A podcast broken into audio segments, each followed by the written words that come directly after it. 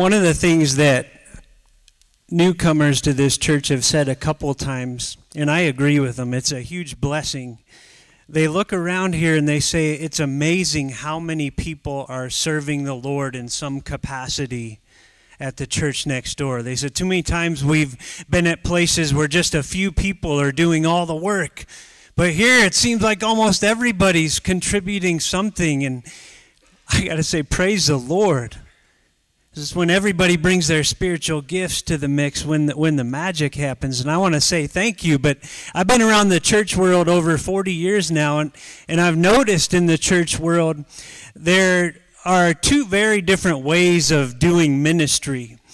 You know, some people do ministry with a smile. As they're serving, it's almost a glow that you see as they're serving the Lord. Then there are others who are doing ministry type work, but it's more like with a, a scowl on their face, almost like someone switched the communion wine with vinegar, you know. And I think about what's the difference between those who serve with that smile and those who serve with that scowl. And I think a lot of it comes down to two questions. I want us to ponder this, especially if you're one who, who serves in ministry in some way. First question is this Who is our focus on as we serve? Right? Who's our focus on? And second, what is our real motivation as we serve?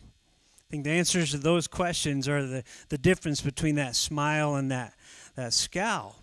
And we're going to look at a parable today that deals with our focus and our motives as we serve. And I think it's important because if we apply what we learn, it could be the difference between your ministry being a joy or your ministry being a tedious burden. Now, some of you might have read this parable before, and you say, How do we know this is what the parable is about? Jesus doesn't even come right out and tell us, like he does sometimes, this is what the parable means.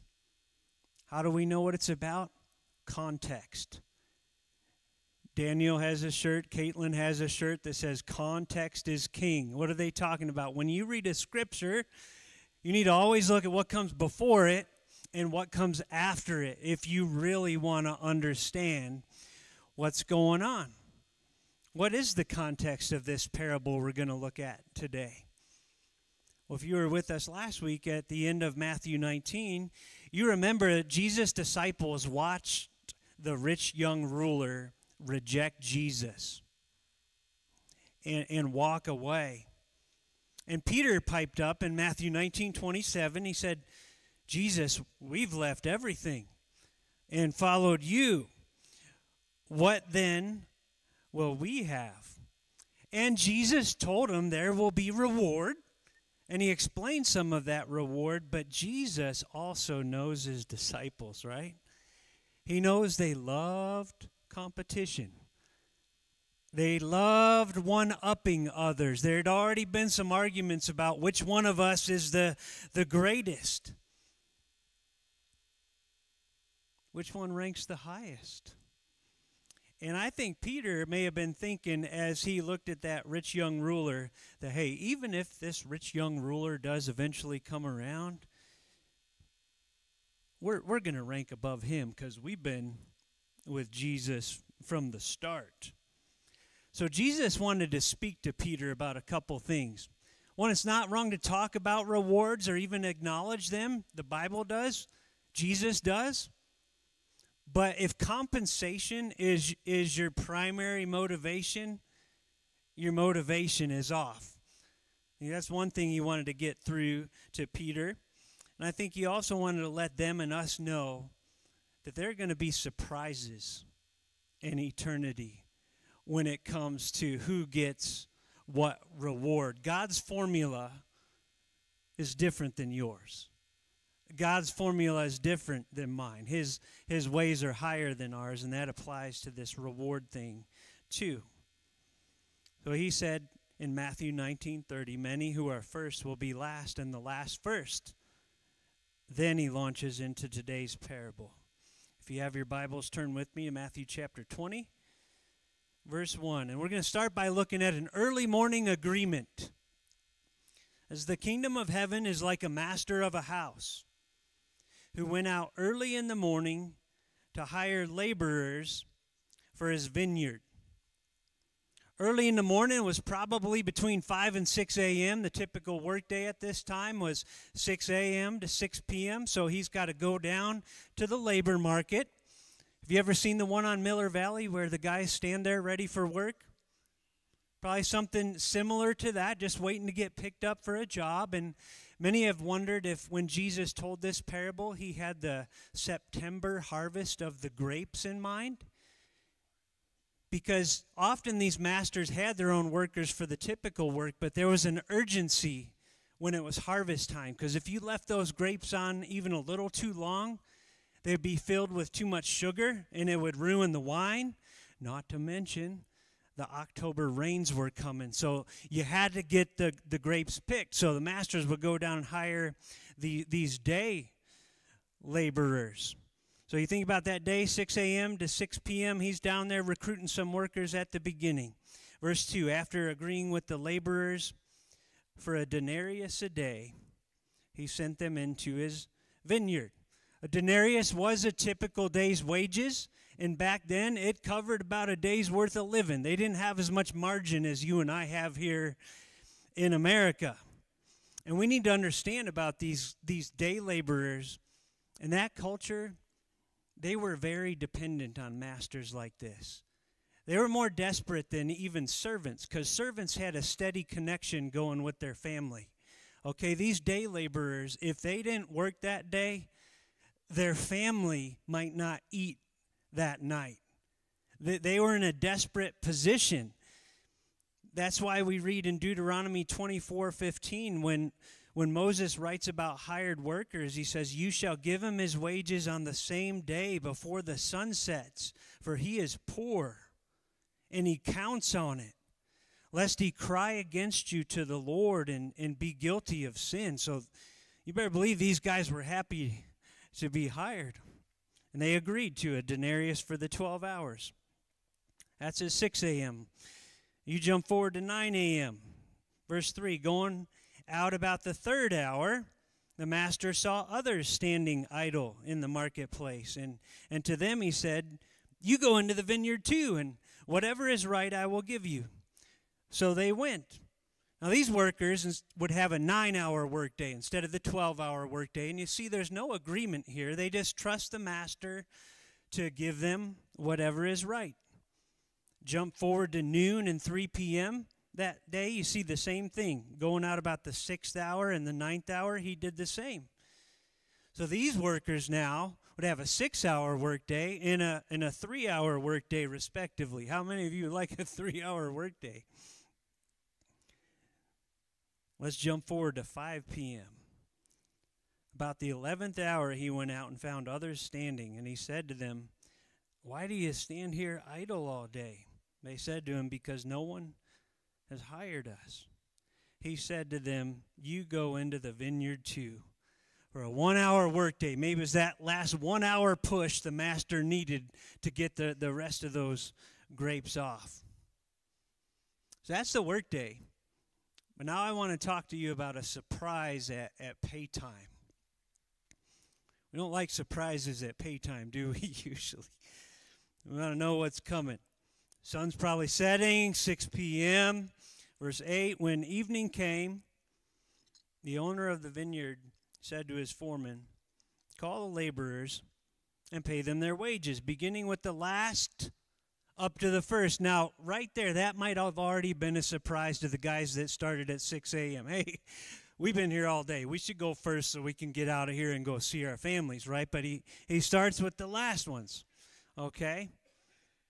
And what happens? says, When those hired about the eleventh hour came, each of them received a denarius. That's the same thing the 12 hour workers agreed to with the master. Now, I think when those 12 hour workers saw the last workers lining up, they probably thought, oh, they're, they're going to get a pondion. You know what a pondion was? It was a coin that was one twelfth of a denarius. But they, they saw him give the one hour workers the same thing they had agreed to. Verse 10 When those hired first came, they thought they would receive more. Makes sense to the human mind, right? Maybe they're thinking, hey, if they got one, maybe we'll get 12 denarius, denarii. But each of them also received a denarius. How would they take that? The UAW going through strikes right now would have been up in arms, right? But Jesus isn't talking about labor in this world, he's talking about his kingdom. How would they take it? Verse 11, we're going to see the reaction of the early birds. On receiving it, they grumbled at the master of the house, saying, These last worked only one hour, and you've made them equal to us, who have borne the burden of the day and the scorching heat. You hear what they're saying? They're saying this is not fair. We've been we've been busting our tails out here all day in the heat. They come in five o'clock after the sun's already starting to set. It's cool, and they work one hour, and you pay them the same. They're angry. What would the master say? Verse 13. He replied to one of them, Friend, I am doing you no wrong. Did you not agree with me for a denarius? Now just imagine for a second one of these workers had said, I'm going to take this to court. And, and they go in and, and they say to the judge, This guy only paid us a denarius for 12 hours of work. And the judge asks one penetrating question What did you agree with the master for? A denarius. Next case. Right? That's why the master says, Did you not agree with me for a denarius? Verse 14 Take what belongs to you and go. I choose to give to this last worker as I give to you. Am I not allowed to do what I choose with what belongs to me? Or do you begrudge my generosity? So the last will be first, and the first last. This parable is bracketed with statements like that, though they're they're flipped if you read them close. The last will be first and the first last. So I want to bring this home. What in the world do you and I, especially those of us who serve in ministry in, in any way, what do we take away from this parable? I'm going to come back to the two questions we started with. And I want to ask you who is your focus on as you serve? And what is your real motivation as you serve? Think about this. This is not just any master here. Who, who's the master representing the story? This is God or Jesus Christ, right? What did the master call the complainer? Friend right? And though there was rebuke in the, the context there, he calls the complainer friend. You think about what kind of master you and I serve. Think about what he said in John 15 13. Greater love has no one than this, that someone lay down his life for his friends. Which is exactly what this master would go on to do, right? And then he says this You are my friends if you do what I command you. Do you understand that? If you're serving in ministry, you're not just serving some cold hearted master. you're serving a master who laid down his life for you and then calls you friend as you obey him. Listen, not all masters out there are wonderful like Jesus. Not all masters would call you friend. Not all fields bring a good harvest. They, they, they could have been serving a very different master. You think about what Paul writes in Romans 6, starting at verse 16. Do you not know that if you present yourselves to anyone as obedient slaves, you are slaves of the one whom you obey, either of sin, which leads to death. There's a different field they could have been working in serving the master of sin, and the harvest is death. Paul goes on, or of obedience, which leads to righteousness. But thanks be to God that you who were once slaves of sin have become obedient from the heart to the standard of teaching to which you were committed. And having been set free from sin, have become slaves of righteousness. Listen, some of us have spent some time in sin's field. And you know the brutal harvest of misery and hollowness and death it brings, right? Now, believer, you serve in Jesus' field. I think they should have been thankful that they got to work in his field at all. What a privilege to work in his field. Now, let me ask you another question. If the early birds had focused on their master, locked in on him and the agreement that they had with him, would they have complained? No. No, what happened? They, they, they got distracted. They, they would have been content because the master was just and he kept his word to those early birds. When did they get into trouble? They began to set their focus on the other workers, right? They, they slipped into that old compare and compete trap. And we got to be careful we don't fall into the same thing as we serve Jesus today. For them, it was, hey, they just started and we, we've been here from the beginning, but that compare and compete with other ministry workers comes in all sorts of fashions. It, it can happen if if you have a particular spiritual gift and you start using it in the church and you look at that person next to you and you say, "Hey, why aren't they doing that?" You know, think about it like this. Some of you have the gift of encouragement. And you're great at encouraging people, and that is so important in the church. We need people like Barnabas. This is a discouraging world. But as you're out encouraging people using your spiritual gift, you may look at the person next to you and say, Why don't they do it as much as I do? Maybe they don't love people as much as I do. But let me ask you a question. What if the, the person next to you has a different spiritual gift? Related, but a little bit different, like exhortation, the ability to take God's word and challenge people to obedience. It's a different gift, and it may not be as comfortable as encouragement, but it's just as needed. You could flip it the other way. The exhorter could say, "Man, I'm always challenging people to obey God's word, but this person over here is always always just comforting them." Hey, how's about you step back and say, "There's all kinds of jobs in the master's vineyard. Let me focus on what he called me to do and let that person focus on what they're called to do." Same with let me give you two other gifts. Let's say you got the gift of service, and that's important as we go out and love people in tangible ways. Maybe you go help them with some landscaping or, or help at a school representing the church and Jesus. And, and you look at someone in the church who leads a small group, and, and you say, That person's always leading that small group, always teaching. Why weren't they at that service project with us? you know what I would say to the the serving people if you didn't have people who taught God's truth in the church then we become no better than any other social social organization out there if we don't have the teaching of the truth.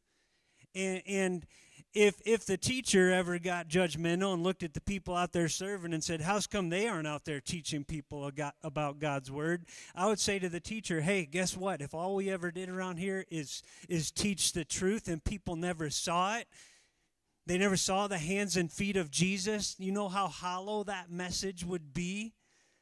So instead of comparing and competing, we say, Thank you, Lord, for all the different workers. Let me, let me focus on what you gave me to do. I think about another thing. How many of you know sometimes you need a season of rest in ministry? Have you ever been there? At the end of your rope, and you said, Man, I just need a, an extended time away with the master. Listen, during these 12 hour days, there were two hours set aside for lunch and breaks. So, this is another way uh, we could get into that compare and compete trap. We, we are out there running, running, running, and we see someone who, who's taking a break, taking a rest with the master, and we start to think, boy, look at that lazy bum. I'm over here busting my tail, and they're over there doing nothing. Guess what? Maybe they need that rest. Stop comparing and stop competing and focus on what he has for you. Peter ran into this trap. You remember John 21? Jesus was predicting how his life would come to an end. Uh, John 21 18, after the resurrection, Jesus says to Peter, Truly, truly, I say to you, when you were young, you used to dress yourself and walk wherever you wanted, but when you're old, you'll stretch out your hands, and another will dress you and carry you where you do not want to go. This he said to show by what kind of death Peter was to glorify God. And after saying this, Jesus said to him, Follow me. And what does Peter quickly do? Verse 20 Peter turned and saw the disciple whom Jesus loved. Who's that? John, following them, the one who had also leaned back against him during the supper and had said, Lord, who is it that is going to betray you? And when Peter saw him, he said to Jesus, Lord, what about him? Lord, what about this man? Let's get the focus off of me and you, and I want to talk about him, what he's supposed to do. But what's Jesus say in verse 22? He said, If it's my will that he remain until I come, what is that to you, Peter? You follow me. It's like eyes right here, Peter. You remember that old video going around a couple years ago? You worry about yourself? That's what I hear Jesus saying to Peter, and some of us need to grow in that area. Stop worrying so much about what everybody else is doing or not doing and say, Jesus, what do you have for me? Instead of comparing and competing, I want to give you a couple C words that should drive us as we serve Him. How about if we were just compelled by His love, as Paul says? We see the love of a master who went to a cross for our sins,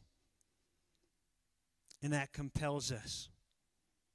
Listen to what Paul wrote in Titus 3. And let me ask you a question before we read. Did did what God did for us come first or did our good works come first in this passage?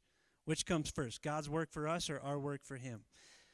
Titus 3 4. When the goodness and loving kindness of God our Savior appeared, he saved us, not because of works done by us in righteousness, but according to his own mercy by the washing of regeneration and renewal of the Holy Spirit, whom He poured out on us richly through Jesus Christ our Savior, so that being justified by His grace, we might become heirs according to the hope of eternal life. The saying is trustworthy, and I want you to insist on these things so that those who have believed in God may be careful to devote themselves to good works. Which came first?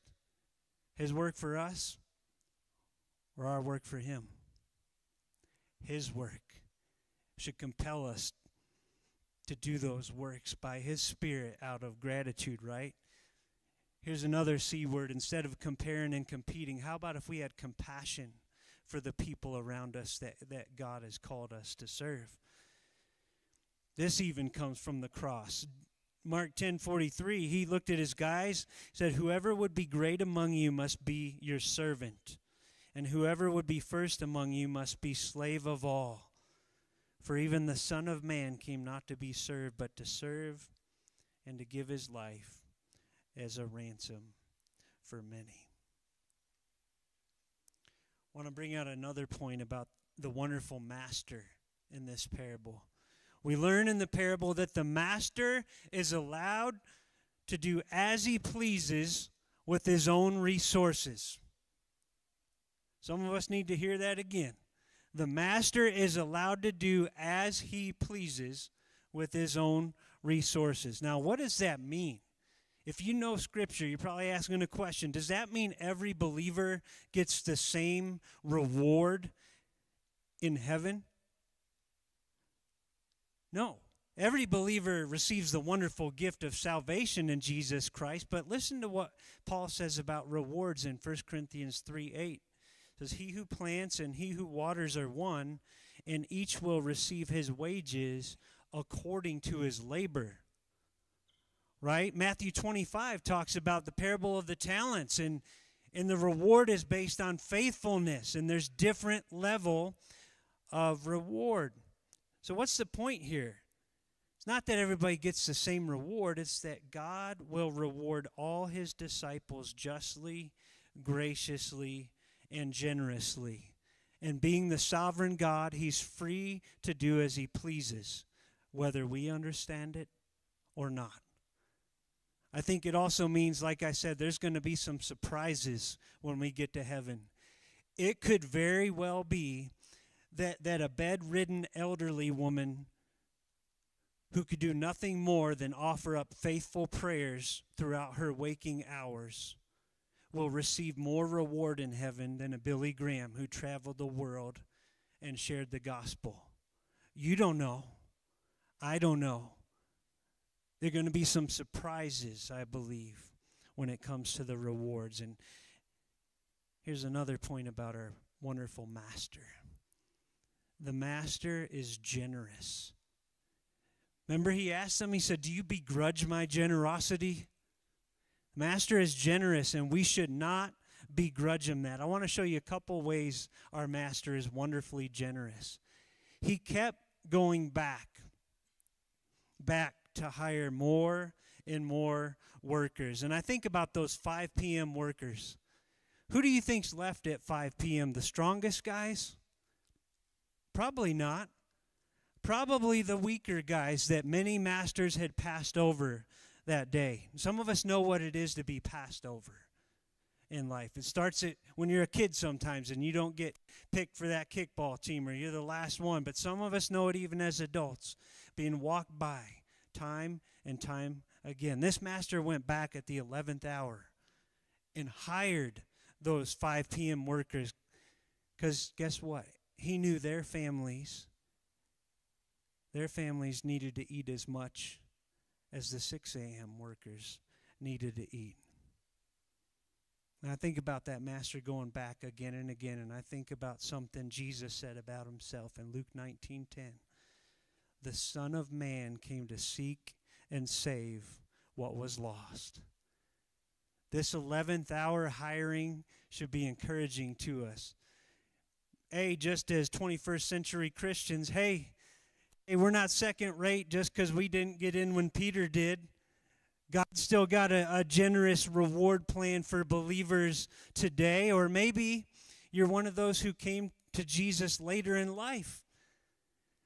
We see people coming to, to Jesus at all different ages in Scripture. You, you see John the Baptist filled with the Holy Spirit from birth, right? But then at the other end of the spectrum, you see older fellows like Nicodemus the Pharisee and Joseph of Arimathea, right?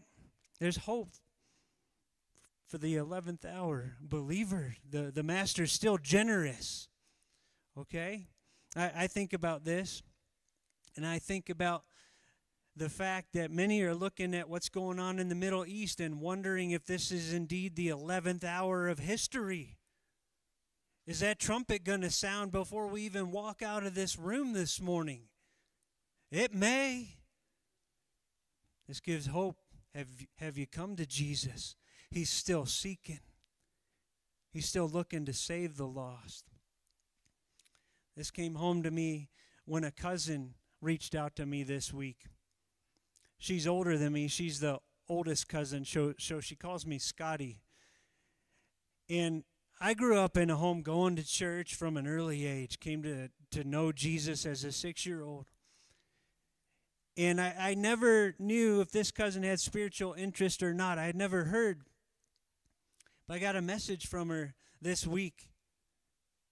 And she said, Hey, next time you're in Ohio, could you baptize me? At Mill Hollow, that's a special place we all go to in Ohio for different events. And I said, I'd be happy to talk with you about that. Tell me what's going on in your life. What's God doing in your life that, that led you to think about that? And, and she said, what, what happened last year, in last year we lost two grandparents. I think it got a lot of our family thinking about eternity. Two grandparents went to be with Jesus. She said, With everything that happened last year, I started turning to faith in Jesus. I, I started reading my Bible. I started going to see a counselor at the local church. and I said, I can't wait to see you in summer 2024. I said, if you can't wait that long, I got pastor friends. She said, oh no, I'll wait. But could you imagine if she told me that and, and I'm like, I don't know. You know, I got saved when I was six, and I've been in the church for a long time, and now you just like 40 years later, you know, you think you're going to. I don't know. No. That would, that would be the, the height of arrogance, right? Think of it like this. Think about all those hostages that we pray for right now, over 200 taken by Hamas. And thankfully, two of them were released this week. They were the first that I know of to be released. Let, let's say that God in His grace allows more of those to be released. Do you think the first two to, to be released would have any air of superiority towards the later ones to be released? No. Would they, would they not be more likely to open their arms and say, I'm so glad you were set free too? Now, think about this. All those 11th hour people out there who don't know the Lord Jesus Christ, they're hostages in a spiritual battle. Their, their eyes have been blinded by Jesus. So there is no place for arrogance or competing or superiority complex for those of us who have been around a while. There's only place for us to open our arms and say, Guess what? I'm another beggar just like you. I just happened to find the bread before you did. Come on in. Just like Barnabas did with, with Saul, right? When the rest of the church doubted, could this guy, could this guy really be? Where's your focus as you serve? Who's it on? What's your, what's your primary motivation? I want to close by talking to anybody doing ministry work that's kind of lost the joy. Maybe it's become nothing more than just a grievous burden to you. Listen, motive. Motive matters. Come back to who are you focused on? Are you focused on this wonderful master Jesus? What's your motivation? Is it is it his glory and the good of those around you or has it become something else? Motive matters. Hebrews 4:12 says the word of God is living and active, sharper than any two-edged sword piercing to the division of soul and of spirit, of joints and of marrow, and discerning the thoughts and intentions of the heart. You know, if you doubt that motive matters, husbands, imagine this: it's it's your anniversary. So you realize you you better go get some flowers or something. So you go down to the store and and you just grab the first one you can find. It's all wilty and there's wonderful ones around, but you don't spend time on it. You just grab one and, and you get home and you're in a hurry to get to work and, and she's in bed. So you, you throw them on the bed and say, Happy anniversary, I got to get to work.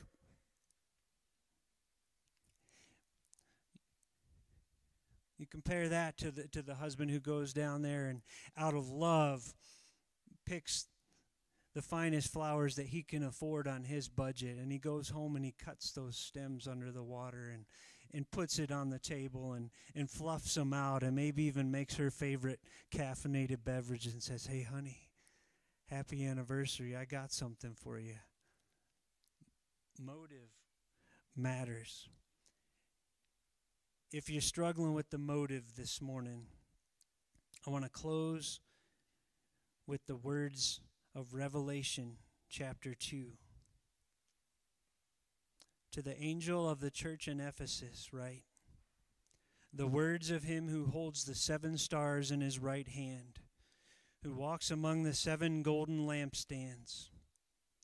I know your works, your toil, and your patient endurance, and how you cannot bear with those who are evil but have tested those who call themselves apostles and are not, and found them to be false.